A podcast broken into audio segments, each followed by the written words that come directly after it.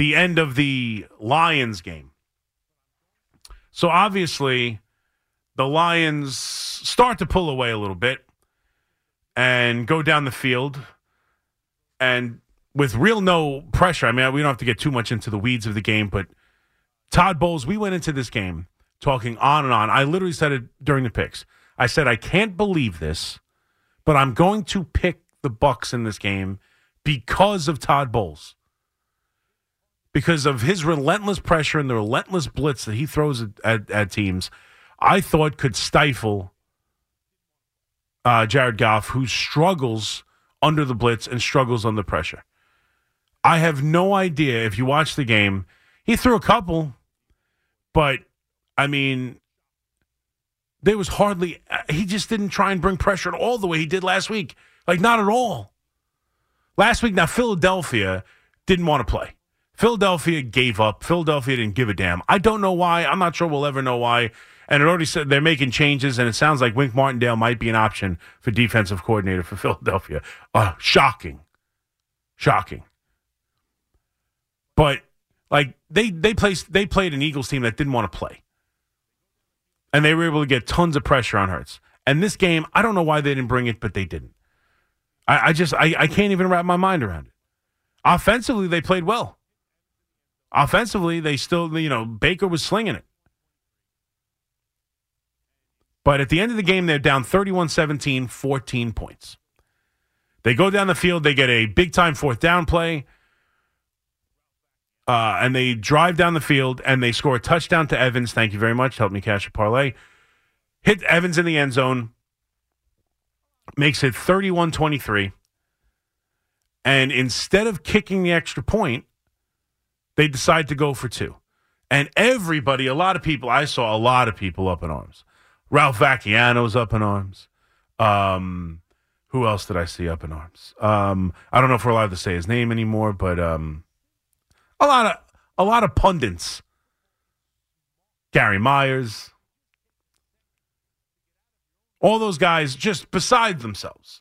It makes no sense. You can't convince me. I don't understand it. Don't give me analytics. It's not it's not analytics. It's it's math and probability. It's simple. It's new age football. It's smart. If you just take a second to get out of your own way of being, you know, just old school thinking of just it doesn't make any sense. You kick the extra point, you kick the extra extra point, you tie the game if you score another touchdown. If you are down 14 points, if you score a touchdown, you go for two. Chris Collinsworth explained it perfectly. Since they moved the extra point back a couple years ago, it is no longer the 99% play it used to be. It's more like an 89, 90% play. So the odds of making both extra points aren't as good, is not as good as it used to be. So that's the beginning of this new found notion of going for two. That's the that's when it first started to make sense to people.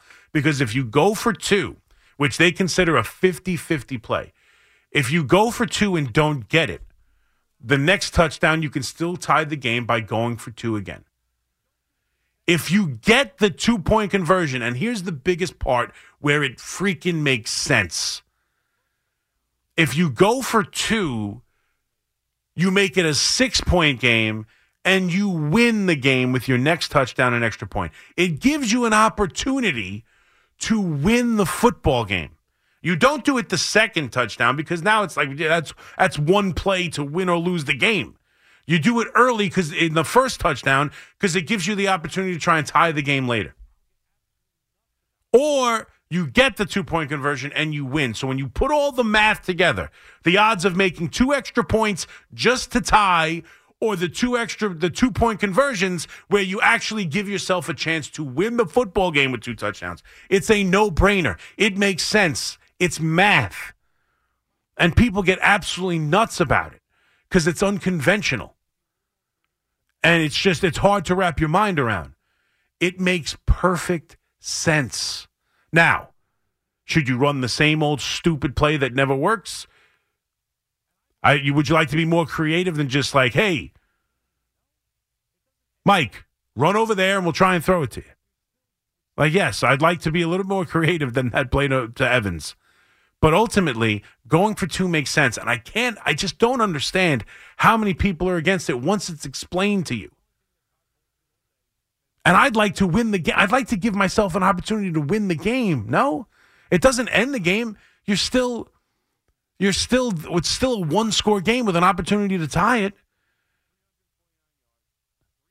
I, I just, it boggles my mind how so many people get so upset about it. It's a, it makes perfect sense. It's the only thing that Todd Bowles did all day that made perfect sense.